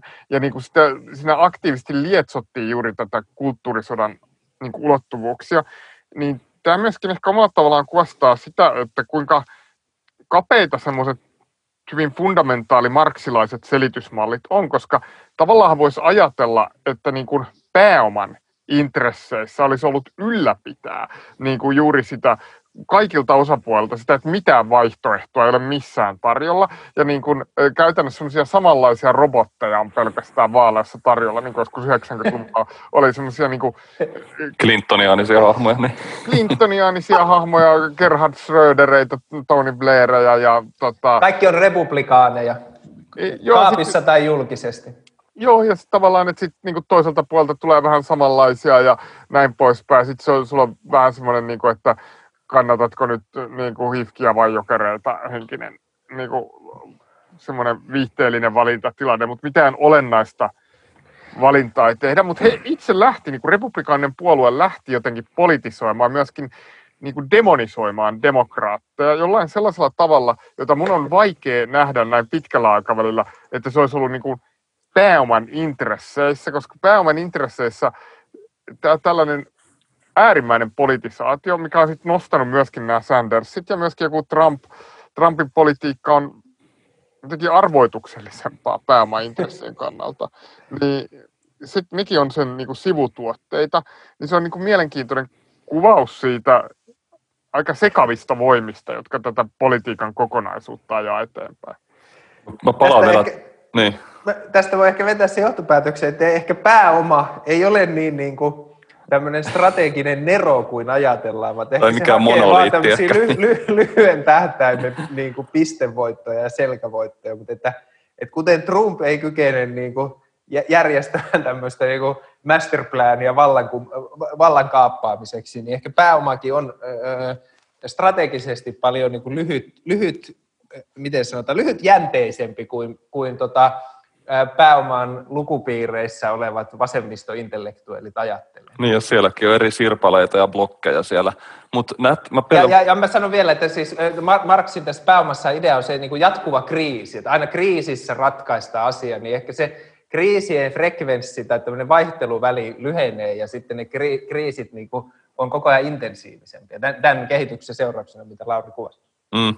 Tota, mä palaan vielä tuohon republikaani kysymykseen. Mä en tiedä sekoiliko mä jotenkin aiemmin, puhuinko mä republikaaneista vai demokraateista, mutta tota, niin kuin, ja Laurikin puhui tässä äsken tästä niin kuin jotenkin näistä asioiden uudelleen politisaatiosta, mutta onko siinä niin kuin republikaanipuolueessa sellaista aitoa, miten te näette tämän kysymyksen, onko siinä sellaista aitoa potentiaalia ikään kuin jotenkin fundamentaalisesti politisoida tämä talous sillä tavalla, mistä ehkä vaikka joku Tucker Carlson saattaa puhua jossain Fox Newsilla, että tämä republikaanipuolueen tulevaisuus voisi olla jonkinlaisessa tämmöisessä yhdistelmässä ikään kuin arvokonservatismia ja sitten sellaista,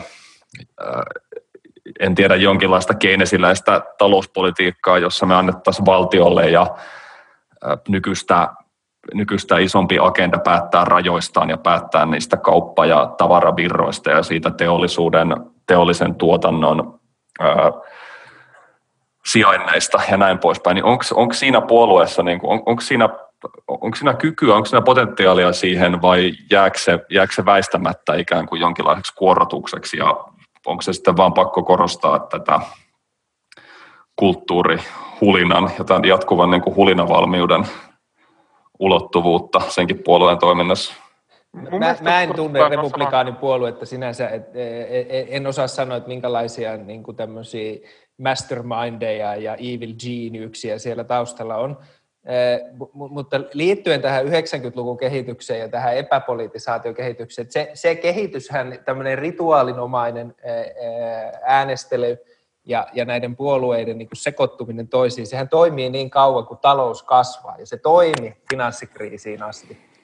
Mutta mitä finanssikriisin jälkeen on tapahtunut on se, että et, et, et heti finanssikriisin jälkeen Kiinan ja Yhdysvaltain su, suhteet katkesivat protektionismi alkoi kasvaa. Että e, e, finanssikriisin jälkeen oli varmaan alle yhden käden sormilla laskettava määrä valtioita, jotka jatkoivat kaupan esteiden purkamista sen sijaan, että kaupan esteitä olisi lisätty. Eli, e, eli kun talous globaalisti maailman talous ei enää kasva yhtä kovalla kulmakertoimella, niin kaikki kansakunnat alkaa vetää kotia päin.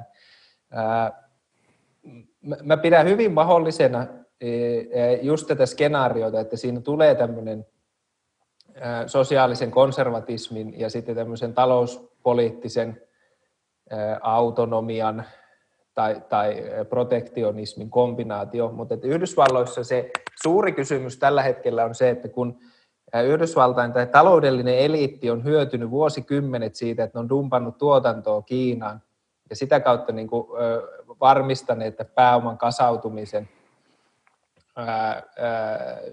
ja sen jatkumisen, niin se on niin kuin toiminut, mutta että tällä hetkellä Kiina on alkanutkin saavuttaa Yhdysvaltoja taloudellisesti ja teknologisesti keskeisillä tuotannon aloilla, kuten vaikka maataloudessa, farmasiassa, onko aseteollisuudessa ja, ja niin edelleen.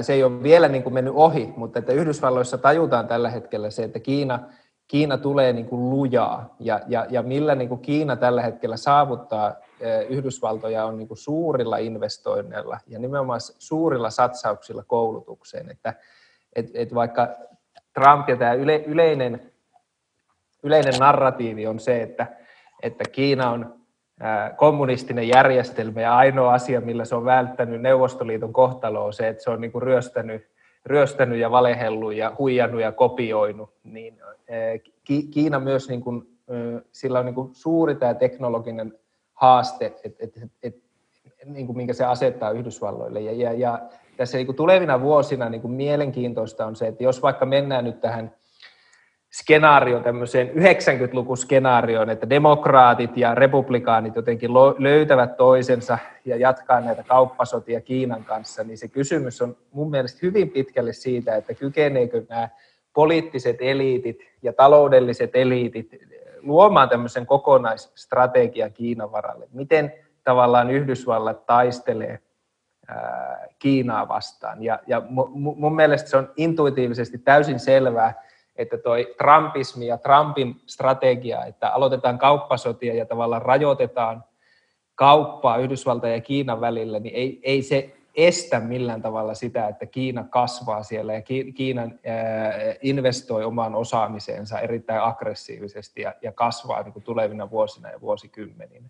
Eli, eli kyllä tässä on semmoinen niin kuin maailmantalouden kannalta tämmöinen niin kuin marksilainen taloudellinen perusrakenne. Et, et mä en usko, että nämä puolueet voi pelkällä tällä kulttuurisodalla ja hulinoinnilla niin kuin jatkaa, ellei, ellei he varmista myös sitä niin kuin taloudellista ää, johtoasemaansa niin kuin tuleviksi vuosiksi ja vuosikymmeniksi.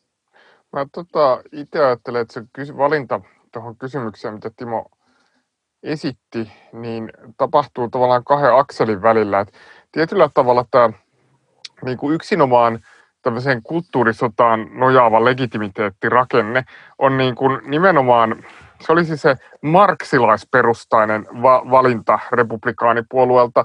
Että sehän on ollut lopulta siinä mielessä hyvä tuottonen, että sillä on saavutettu riittävän iso koalitio hallitsemiseksi äh, ilman, että on tarvinnut oikeastaan talouspolitiikassa tehdä käytännössä mitään myönnytyksiä. Rahoitusmarkkinoiden säätely voitiin täysin ajaa alas, äh, sitten tota, äh, voitiin tehdä massiivisia veronalennuksia ja tota, ylipäätään on vaikea nähdä, millä sektorilla olisi tehty jotain, joka ei olisi ollut niin kuin, mm, pääomapiirien intressien mukaista. Mutta sitten se toinen kysymys on se, että semmoinen strategia, mitä, minkä puolesta just joku Tucker Carlson puhuu hyvin aktiivisesti, niin on hyvin mahdollista nähdä, että se turvaisi republikaaniselle puolueelle täysin niin kuin ylivoimaisen johtoaseman. Siis se, että jos niin kuin siihen pystyttäisiin yhdistämään jollain tavalla semmoinen uskottava niin kuin sellainen teollisuus- ja työllisyyspoliittinen strategia ja joku semmoinen, semmoinen millä ikään kuin vakuutettaisiin myöskin se tavallaan pienituloisempi ja semmoisessa prekaarissa asemassa oleva keskiluokkaisempi porukka, niin se voisi olla, se, se kyllä tarkoittaisi todennäköisesti sitä, että se ei olisi semmoisen niin kuin pääoman kasautumisen kannalta lyhyellä aikavälillä tai keskipitkällä aikavälillä niin houkutteleva strategia, mutta semmoisena pitkäkestoisena voimana se niin kuin imisi kyllä demokraattiselta puolueelta niin kuin täysin sen hengitystilan ja, niin kuin, ö, olisi, ja olisi myös suuri riski, tai se olisi niin kuin mahdollisuus myös republikaaneille silloin imeen niitä vähemmistöryhmien ääniä entistä voimakkaammin. Mm, koska jos mä ajatellaan vaikka Rooseveltin koalitiota aikanaan 30-luvulta, niin vielä siihen aikaan demokraattisessa puolueessa tai Rooseveltin agendalla ei juurikaan ollut vaikka tämmöiset ihmisoikeuskysymykset. Mutta tota, se, mille, mutta se koalitio, että demokraattisen puolue ei ole enää pelkästään valkoisten ihmisten ja tämmöisen etelän puolue, niin se alkoi niin rakentua yhä voimakkaammin silloin Rooseveltin aikana, koska Roosevelt pystyi tietyllä tavalla niin kuin, äh, vakuuttamaan että, tai niin kuin jollain tavalla osoittamaan, että ne ihmiset, jotka oli tästä lamasta kärsinyt, niin, niin tietyllä tavalla niiden objektiivisissa intresseissä – oli tietyllä tavalla taloudellisissa intresseissä oli äänestää demokraattista puoluetta. Ja tämä oli kuitenkin aikaa, jolloin ei ollut vielä kovinkaan kauan siitä, kun demokraattinen puolue oli hyvin yhtenäisesti niin kuin orjuuden puolue. Eli siis se, mitä mä yritän sanoa, on se, että ne ihmisryhmät pystyttiin niin kuin tietyllä tavalla tota, ö, saamaan jonkin sellaisen taakse, jonka olisi niin kuin, tavallaan ensisilmäyksellä pitänyt ilmeisesti olla heille hyvin vastenmielistä. Mutta pystyttiin kuitenkin osoittamaan, että tässä on itse asiassa tavallaan teille, tai, tai niin kuin, että, että ne äänestäjäryhmien siirtymät saattavat olla sitten kuitenkin aika, aika niin kuin, mm. vikkeliäkin. Ja tässä on tavallaan jotain, jotain samaa nyt, kun me ajatellaan, että kun just niin kuin Antti puhuu aluksi, että, että vuosikymmenien päästä voi ehkä republikaanit saada jotain niin kuin latinoäänestäjien keskuudessa voittaa. Siihen tarvitsee pari vuotta niin, tota, ähm, niin se kysymys on, ja siinä kysymys oli totta kai sitten tämmöistä kulttuurisista tekijöistä ehkä paljon, joskin Trumpin aikana myös ennen tätä koronaa, niin talouskehitys oli ollut kohtuu hyvä, se oli ehkä toinen tekijä, mutta, niin kuin, mutta siis se pointti on siinä, että ne siirtymät voi olla niin kuin kohtalaisen nopeitakin, jos pystytään vakuuttamaan ne äänestäjäryhmät, että niille voidaan tarjota jotakin, mitä se toinen osapuoli ei pysty. Ja silloin tämä on, niin kuin, tämä on vähän nyt siitä, että kumpaa republikaaninen puolue painottaa tätä sen niin kuin rahoittajaryhmien ja sen semmoisen syvän perinteisen eliitin raken, niin kuin intressejä, vai pystyykö se tekemään tällaista pitkäkestoista strategista toimintaa.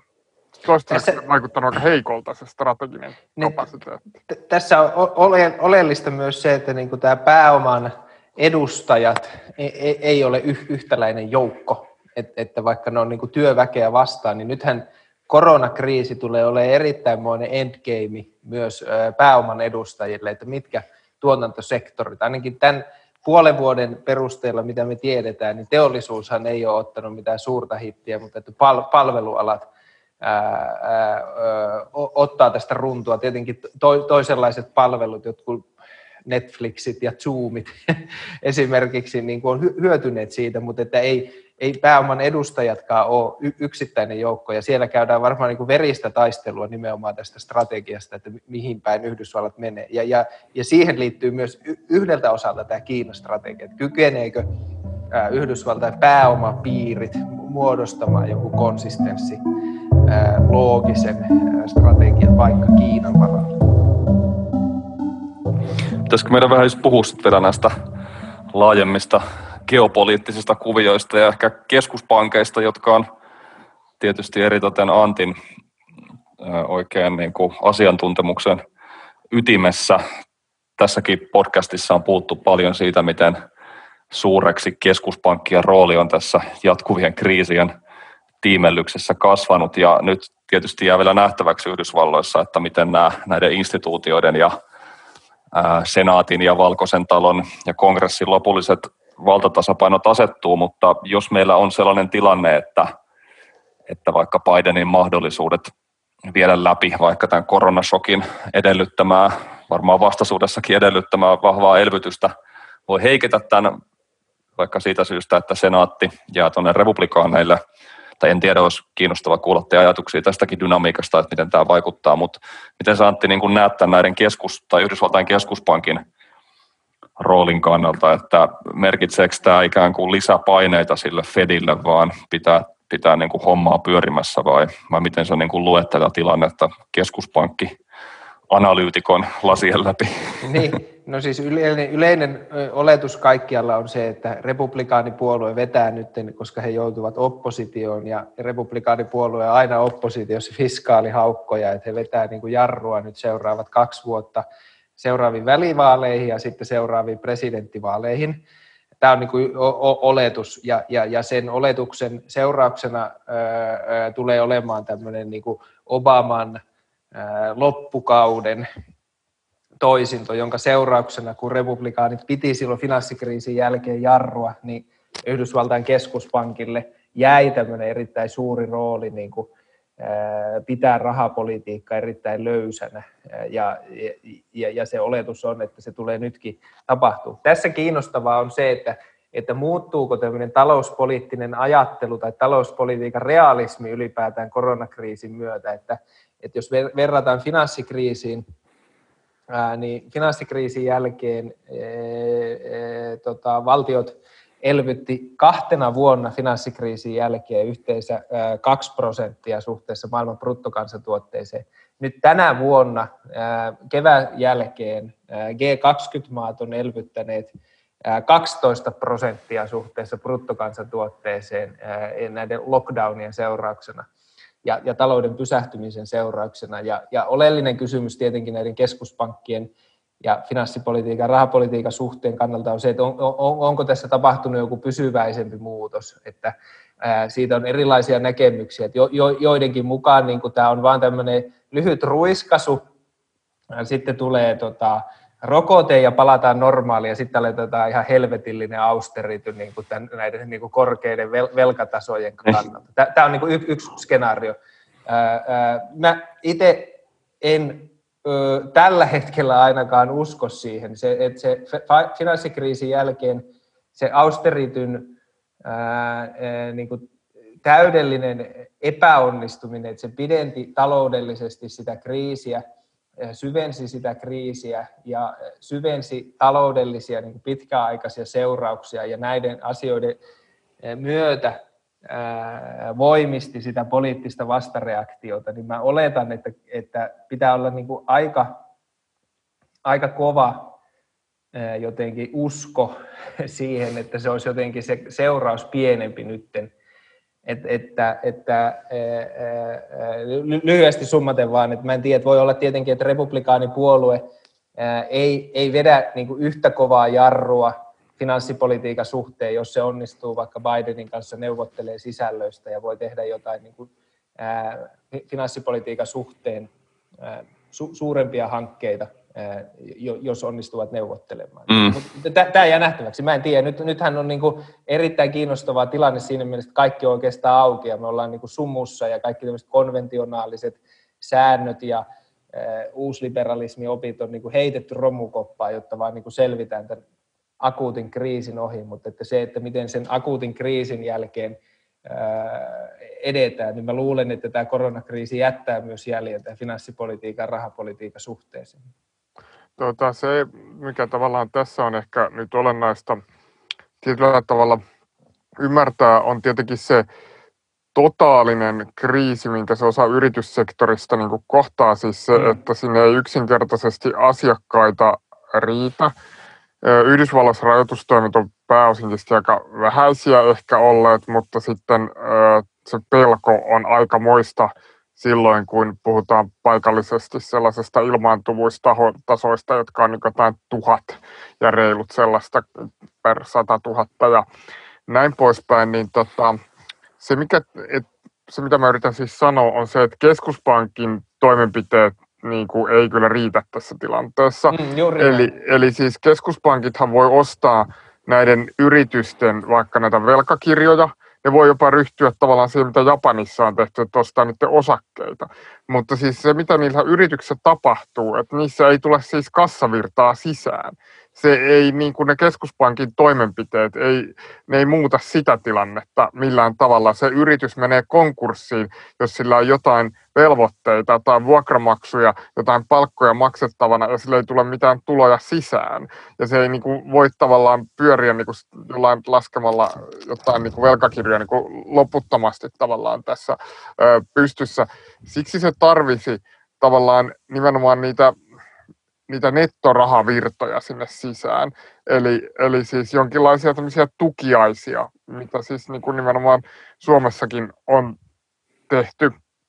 Ja ne, se keskuspankki nyt voi sitten tavallaan, no USA nyt on rahapoliittisesti suvereeni valtio muutenkin, ja se ei, ei ole oletettavaa, että se on niin riippumatta siitä, mitä keskuspankki tekee, niin todennäköisesti ne niin kuin se finanssipolitiikan tila on aika merkittävää ja että niin kuin mitään kauheita painetta niille lainakoroille ei ole, mutta että se mitä se keskuspankki nyt lähinnä voi tehdä on just niin kuin keskimäärin puskuroida sitä tilaa sille finanssipolitiikalle, mutta nyt se kysymys on siitä, että tota, pidän tavallaan selvänä, että Bidenin hallinto haluaisi tavallaan tämmöisen niin kuin tukilinjan yrityksillä ja elvyttävän stanssin finanssipolitiikkaa muutenkin valita, mutta nyt se kysymys on siitä, että että tota, onko republikaanit missään määrin valmiita tähän.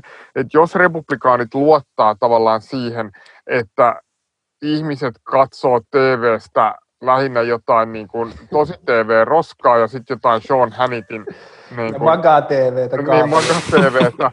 niin, ja niin kuin, ainoa mitä luetaan, niin on sitten jotain, niin kuin, Twitter-päivitys on pisin teksti, niin, niin, niin tietysti tällaisessa skenaariossa on, jos ajatellaan, tämä on se analyysi, niin silloin voidaan valita semmoinen stanssi, että niin kuin vaan paskotaan ne kaikki Bidenin pyrkimykset, öö, mutta tota, sitten taas jos oletetaan, että ihmisiä jossain määrin kiinnostaa myös se, mitä republikaanit ihan oikeasti tekee, niin silloin tietenkin tämä voi olla niin kuin vaarallista, että et silloinhan heillä on hyvät saumat saada periaatteessa välivaaleissa niin kuin heittää Pelosi ulos ja ottaa se, toi, se edustajahuonekin mm. haltuun, niin se, että et, et vähentäisikö se heidän mahdollisuuksia, vai kävisikö jopa riski, että he menettäisivät sen senaatinkin silloin niissä välivaaleissa, niin he joutuu taas tekemään tavallaan tätä puntarointia, mikä on vähän sama kuin se, jos Timon edellisessä kysymyksessä, mikä tosi paljon linkkaa nyt siihen kysymykseen, että kuinka paljon sillä pelkällä kulttuurisodalla voi voittaa. Mikä on se, niin kuin se materiaalisen todellisuuden ää, vaikutta, vaikutusarvo? Ja se on vaikea kysymys, koska kyllä se materiaalinen todellisuuskin välillä nostaa päätään. Niin, niin, mutta, niin. Tämä on nimenomaan se, että kuinka kauan voidaan jatkaa sirkusta ilman leipää. Siis sille, että kuitenkin siitä niin kuin se koronakriisi, tätä ei ole jatkunut kauan, mutta että jaksaako ihmiset vuosikausia tällaista. Tämä on se marksilainen kysymys nimenomaan, että milloin se, ää, ää, niin kuinka pitkälle kulttuurisodat riittää. Tämä on erittäin hyvä kysymys. Ja minkälaisina ongelmina se ihmisille esiintyy se, se, ne materiaaliset olosuhteet tai jotenkin, että kuka, kuka ne pystyy ja minkälaisin tota, retorisin tyylein avaamaan ihmisille, että kenen, kenen syytetään itse asiassa on, kuka, tässä, kuka tämän homman on paskonut ja ketä tästä pitäisi syyttää. Että eihän ne tavallaan niin kuin sellaisenaan tietenkään jotenkin jonkinlaisena objektiivisena faktoina ehkä niin kuin kumpua ja vaikuta ihmisten äänestyspäätöksiin tai poliittisiin päätöksiin, vaan jotenkin ne pitää myös pystyä kääntämään jonkinlaiseksi poliittisiksi ajatuksiksi tai johdon, jonkinlaisiksi niin kuin johdonmukaisiksi ideologisiksi kannoiksi. Joo, ja yksi tapahan republikaaneilla on tässä niin kuin puhua sen puolesta, että tota, tämä talous pitää vaan avata, että mm. tarvita tässä tukipaketteja, vaan, vaan tarvitaan vaan tämmöistä talouden avaamista. Sitten taas Biden nousi valtaan, sillä oli ehkä yksi keskeinen agenda, eli se oli se, että Trump on hoitanut tämän koronan niin. surkeasti. Bidenilla taas olisi paineita tehdä jotain niin kuin tämän terveysturvallisuuden parantamiseksi, etenkin kun kuuntelee niin kuin monia tavallaan tämän Yhdysvaltojen johtavia näitä infektiotautiasiantuntijoita, kuten vaikkapa tai Michael Osterholm ja tämmöisiä. Heidän niin kuin analyysi on se, että se, totaal, se koko tämän koronakriisin kaikkein pahin aika on nyt tulossa. Se niin kuin mm. totaalinen tuho, jolloin mm. niin kuin monet ö, niin kuin tällaiset asiantuntijat arvioi, että koko Yhdysvaltain terveydenhuoltojärjestelmä ajautuu täyteen kaaukseen tulevien viikkojen ja lähikuukausien aikana, niin tietyllä tavalla se, että siitäkin tulee Bidenille sit paineita toimia. Ja nythän on niin kuin varmaan paljon toivonut, että se maski, se maskisuositushan on se kultainen luotti joka puolella. Laittakaa maskit päähän ja eläkää niin kuin normaalisti. Tämä, olisi se, tämä on se, niin kuin, mihin kaikki laittaa kädet ristiin. Tuntuu siltä, että se niin kuin Helsingin poliittisessa johdossa samanlainen analyysi tältä osin kuin Trumpin hallita, niin kuin, että samanlaista logiikkaa, niin kuin se, koska on se pelko ymmärrettävästi niistä niin kuin, tavallaan eh, niistä seurauksista, mitä niihin rajoitustoimiin liittyy. Mutta koska Yhdysvallat on ajautunut ja ajautumassa yhä pahempaan tilanteeseen, niin voi hyvin olla, että näin riitä. Ja Biden toivoo ja yrittää saada aikaiseksi tiukempia terveys turvallisuuteen liittyviä rajoituksia. Ja jos hän saisi semmoisia niin voimaan, ja ainakin osavaltiotasolla niitä lautettaisiin, niin republikaanit voisi tavallaan, se narratiivi saattaisi olla se, että mitään näitä elvytyspaketteja ei tarvita, ne on niin uhkaa tätä Yhdysvaltain valtion taloutta, mutta sen sijaan se, mitä olisi tarvittu, olisi niin kuin, antakaa niin kuin small businessien niin kuin, uh, tavallaan kukoistaa ja uh, hoidetaan tämä niin kuin amerikkalaisella tavalla ja viedään sitten tota, ää, niin kuin, ää, grilliruokaa naapurille, jos on sairaana ja huolehditaan läheisistä ja tavallaan Mm. Mä, mä en ole noin kyyninen. Mä, mä luulen, että siis republikaanit ajattelee, että ne niin kuin paskoo ihan viimeiseen pisteeseen niin kuin tämän Bidenin agendan, jos, jos sellaisesta voidaan puhua. Että, se, että ne niin kuin paskoo nämä tota Bidenin kaikki mahdolliset reformit ja varmaan myös tämän, tota, kaikki tämmöisen terveydenhuoltojärjestelmän tai Obamacarein kehittämiset. Mutta sitten tässä on tosiaan tämä yritysmaailma, että kuinka riippuvainen se tällä hetkellä näistä tukipaketeista on. Se on ihan sama kysymys Euroopassa ja Yhdysvalloissa, että se on niin kuin poliittisesti erittäin kovaa peliä, jos aletaan sitten vetää tätä niin kuin rahoitusta pois.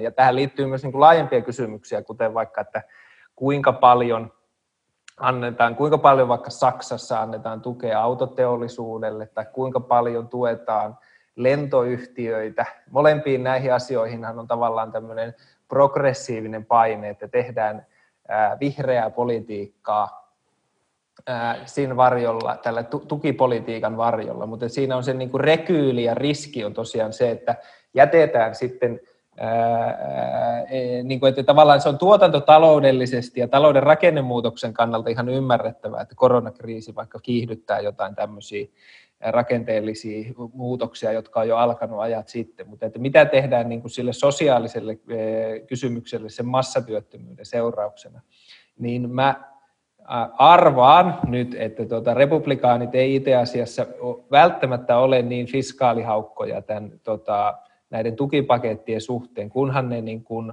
eivät ole tämmöisiä tota Bidenin tai demokraattien ää, niin kuin reformeja edistävää, vaan yleisesti tätä taloutta niin kuin tekohengittävää, koska mä luulen, että jokainen näkee korvilla, korvillakin sen, että se keskuspankkien toiminta ei ole yksin riittävä. Ja keskuspankkiirithan tällä hetkellä niin kuin rukoilee ja anelee poliitikoilta, että tehkää jotain, tehkää jotain, että tämä ei niin kuin riitä. Että me voidaan pitää tiiltä syntikan päällä ja niin kuin laittaa rahaa tulemaan niin paljon kuin lähtee, mutta että se, se ei, se, niin kuin, että keskuspankit ei, ei voi vastata näihin talouden rakennemuutoksiin. Ja se on, se on niin kuin näiden poliitikkojen tehtävä. Se, se, se varmaan tässä on olennaista, että siis mäkin uskon tohon ihan sen takia, että vaikka republikaaneille saattaisi olla poliittisen strategian näkökulmasta järkevää niin kuin, ikään kuin tavallaan ajaa näitä tukipaketteja alas, niin sitten siinä tullaan kyllä niihin tavallaan niihin vaalirahoituskysymyksiin mm. heidän niiden niin. ydintukijaryhmien intresseihin, mutta se mihin se voi, voi vaikuttaa on se, niin kuin se tyyli siinä toiminnassa. Juuri näin siis käytännössä ton, no noin totta, että siis näiden varjolla voitaisiin jotain Green New Dealia tai, tai tällaista, mutta mä luulen, että se mitä he republikaanit haluaa on nimenomaan tukipaketteja ikään kuin yrityksille, eikä niin kuin ikään kuin kokonaiskysynnän stimuloimiseen tähtäävää elvytystä, joka nimenomaan sit menisi vaikka kotitalouksille. Joo, joo. Ei mitään Trump, progressiivista politiikkaa eikä mitään nynnyilyä. Mutta Trumphan teki sitä jossain määrin tätä aikaisemmin, mutta juuri nämä ulottuvuudet on varmaan mm. sellaiset, mitkä halutaankin saada ikään kuin Bidenilta pois, mutta sitten se semmoinen yritysten suora tukeminen, niin äh, voisi kuvitella, että se linja yhdisty, olisi yhdistelmä tavallaan kaiken niin kuin vähänkään ikään kuin vasemmistolaiselta kalskahtavan poistamista, sitten niin kuin elvi, varsinaisen elvytyksen mm. kysynnän säätelyn pitämistä niin kuin vähäisenä, ja sitten kuitenkin tukipaketteja yrityksille, ja sitten ää, tota, tätä niin kuin kaiken ikään kuin terveysturvallisuuden tavallaan alasajoa. Jostain t- tällaisesta sekoilusta. Niin kuin... mä, mä oon ihan samaa mieltä. Että siis, et, et, et mä, mä luulen, että se finanssipolitiikka tulee olemaan nyt tulevat vuodet aktiivisempaa kuin se on finanssikriisissä. Ja tavallaan se, että finanssikriisi tapahtuu ennen tätä pandemiaa on meidän onni, koska se on ihan niin kuin hullua, jos tavallaan sitä politiikkavirhettä ei olisi mm. tässä alla ja keskuspankkeet ei olisi niin kuin valmiita tähän. Että nythän on tavallaan niin kuin on tehty paljon virheitä ja nyt, nyt tässä voidaan niistä oppia. Mutta mä, mä olen täysin samaa mieltä, että, että, että, että republikaanit varmasti ajaa näitä tä, tä, tällaista finanssipolitiikkaa, ne todennäköisesti tulee olemaan valmiita tukemaan. Ne voihan siinä olla hyvä mahdollisuus vaatia osana näitä diilejä jotain sellaisia pysyväisluontoisempia leikkauksia johonkin sosiaaliturvaan tai Medicareen tai mitä näistä sosiaaliohjelmista nyt ylipäänsä enää on, on kohta jäljellä Yhdysvalloissa. Tota, pitäisikö me vielä lopuksi puhua muutama sana tuosta siitä, millä tavalla sä Antti näet, että tämä vaikuttaa ikään kuin Yhdysvaltain ja Euroopan väliseen dynamiikkaan tämä Bidenin ainakin tällä hetkellä ihan todennäköiseltä näyttävä voitto ja nousu. Se ei lähetetä 100 000 ääntä niin. roskiin. Tota, no joo, lyhyesti siis nyt Euroopassahan varmaan niin kuin kaikista EU-maiden johtajista niin ihan alle taas yhden käden sormien laskettava määrä, niin, niin suurin osa on iloisia siitä, että Biden voittaa, koska nyt loppuu sellainen törttöily, että, että Trump uhkaa lähteä Natosta tai uhkaa hajottaa tai uhkaa Saksaa raippatulleilla tai uhkaa, tai niin kuin on pitänytkin maailman kauppajärjestöä ja maailman terveysjärjestöä jotenkin oman peukalonsa alla. Tämmöinen niin kuin monenkeskeisen talousjärjestyksen niin kuin suora uhkailu, ja, e, niin se poistuu nyt Bidenin myötä. Ja Biden tulee varmasti niin kuin suuren osan näistä kansainvälisissä suhteissa niin joutuu käyttämään vain Trumpin tekemien vahinkojen korjailuihin. Mutta mun mielestä täällä Euroopassa on semmoinen harha siitä jotenkin, että tämä olisi jotenkin uusi alku. Et, et, et kaikki, mitä puhuttiin tässä lä- lähetyksen alussa siitä, että, että Trumpismi voi hyvin Yhdysvalloissa, niin se Biden joutuu sen myös huomioimaan siinä omassa politiikassa, eikä varmasti tota, ja, ja ne paineet, mitä tavallaan, mitä Trump vaikka NATOon liittyen teki, niin ne, ne, nehän aloitti jo Obama, ja, ja et, et ne paineet ei niin kuin mihinkään ole poistunut, vaan päinvastoin on vahvistunut.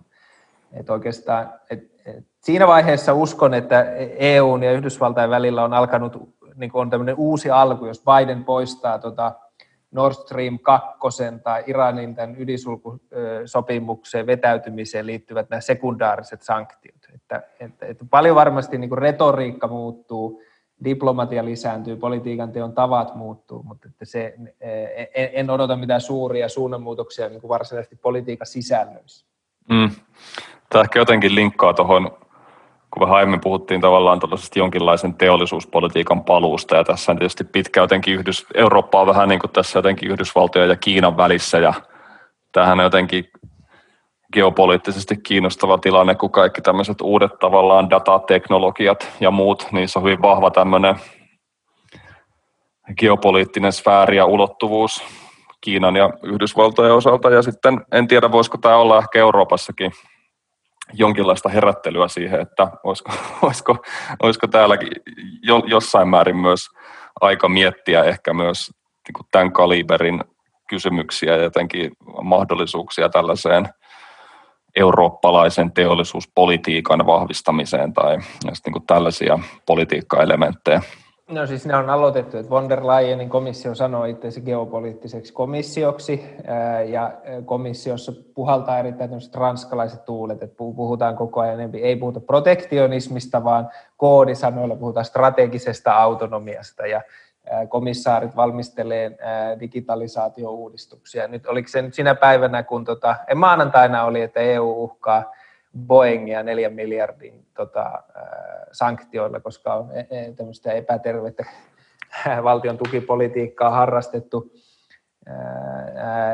Komissio valmistelee uudistuksia, joilla se pystyy tota, estämään Euroopan ulkopuoliset yritysostot strategisesti tärkeiltä tuotannon alueilta ynnä muuta. Että tämä niin kuin sama protektionismin aalto kyllä pu, pu, on puhaltanut jo ää, Trumpin aikana ja Brexitin jälkeen niin kuin erittäin voimakkaasti. Varmaan se suuri huomio Euroopassa on kiinnittynyt siihen Brexitiin ja Trumpiin, eikä olla huomattu niitä omia muutoksia.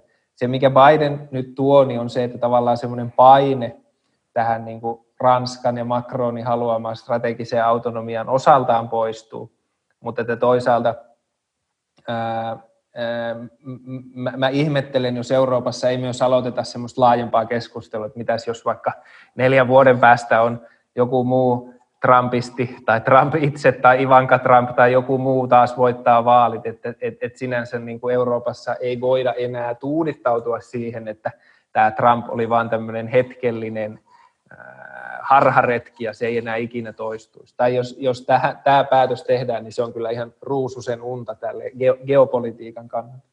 Mm. Tavallaan ihan, ihan tähän loppuun, ehkä nämä, nämä on minusta mielenkiintoisia nämä geopoliittiset kysymykset, mutta yksi tavallaan iso kysymys, mi, mistä, mihin, mihin, mistä tämä, mihin, mi, mitä kukaan ei keskustele, kun kukaan Timo osaa sanoa, koska tämä on viestintään liittyvä ja julkisuuteen liittyvä kysymys, että käydäänkö tällaista keskustelua, mutta ainakin sitä syytä käydä, jos ei sitä käydä, että kyllähän tämä jotenkin kuvastaa myös se, että miten julkisuus tulisi organisoida tulevaisuudessa. Tämä on niin kuin massiivinen mm. kysymys, koska jollain tavallahan nyt me nähdään, että Fox Newsin sielusta esimerkiksi käydään mm. merkittävää kamppailua, koska se mistä tavallaan tässä on kyse, että jos Fox News olisi tässä ostanut tämän Trumpin tällaisen epämääräisen puheen jostain vaalivilpistä, niin se mm. olisi ihan aidosti voinut johtaa semmoiseen hyvin halvaantuneeseen mm. poliittiseen tilanteeseen, massiivisiin mielenosoituksiin ja semmoiseen epämääräiseen epäluuloon, vaikka ei olisikaan mitään yksityiskohtaisia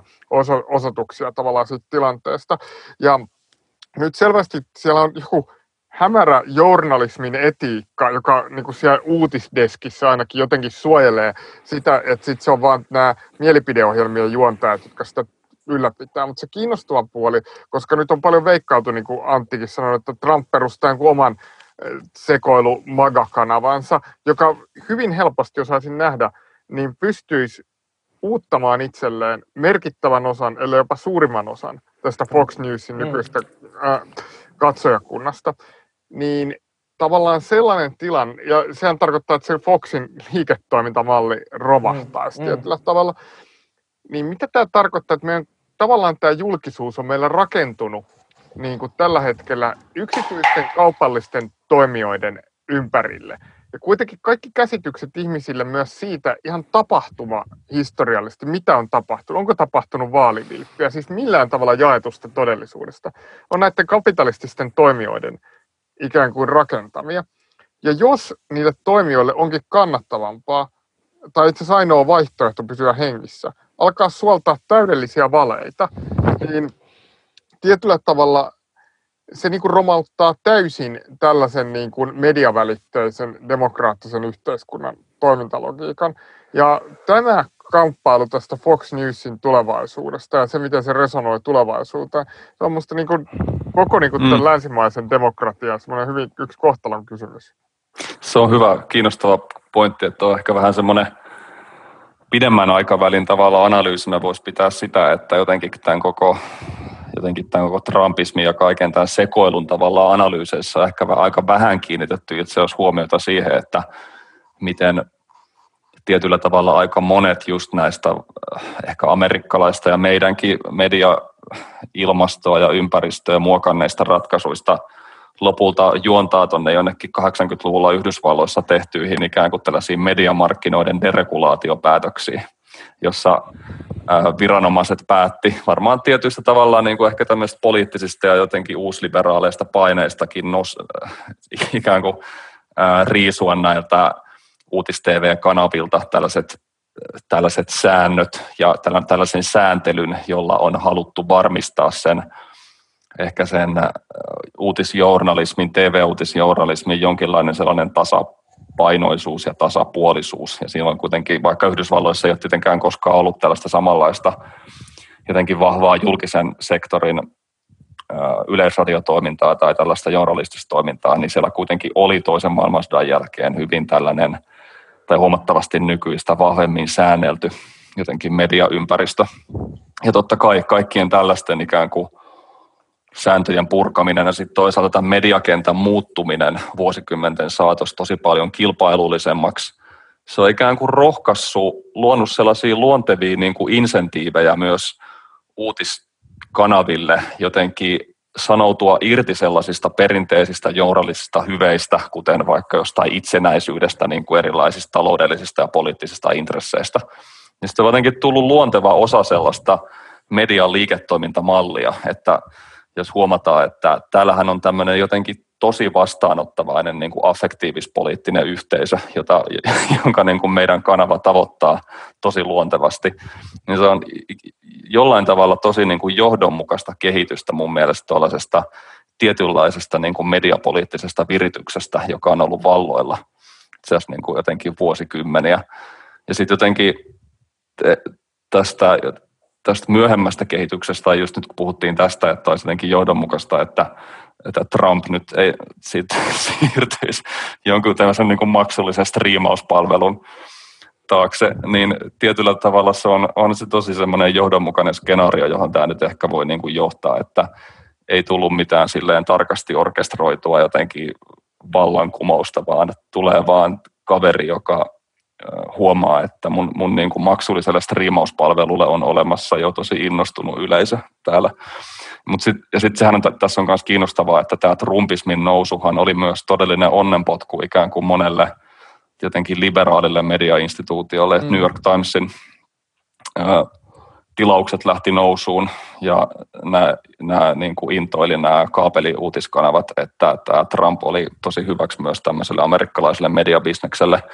Joo. Jotenkin mun mielestä se myös selittää tosi paljon tällaisia niin kuin ehkä molemminpuolisia näitä tavallaan molemminpuolisten niin kuin kauhukuvien lietsontaa, että ikään kuin toinen puoli koko ajan tarvitsee sen kuvitellun niin kuin fasismin uhan siinä Trumpin hahmossa, että se on koska tahansa, koska tahansa jotenkin riisuu nämä viimeisetkin liberaalidemokratian rippeet, ja sitten taas toinen puoli ikään kuin myös tarvit, tarvitsee sen jotenkin fantasian siitä, että sieltä on, että kohta joku antifa on tulossa, tulossa ikään kuin viemään kaikki jonnekin semmoiselle uudelleen koulutusleirille. Että siinä on tämmöiset niin kuin media, mediadynamiikat ihan selkeästi. Ja näitä on ehkä aika vähän mietitty lopulta näiden niin kuin muiden, tavallaan muiden ulottuvuuksien ohessa. Kiitos Antti Ronkainen, kiitos Laurille myös ja kiitos kuuntelijoille.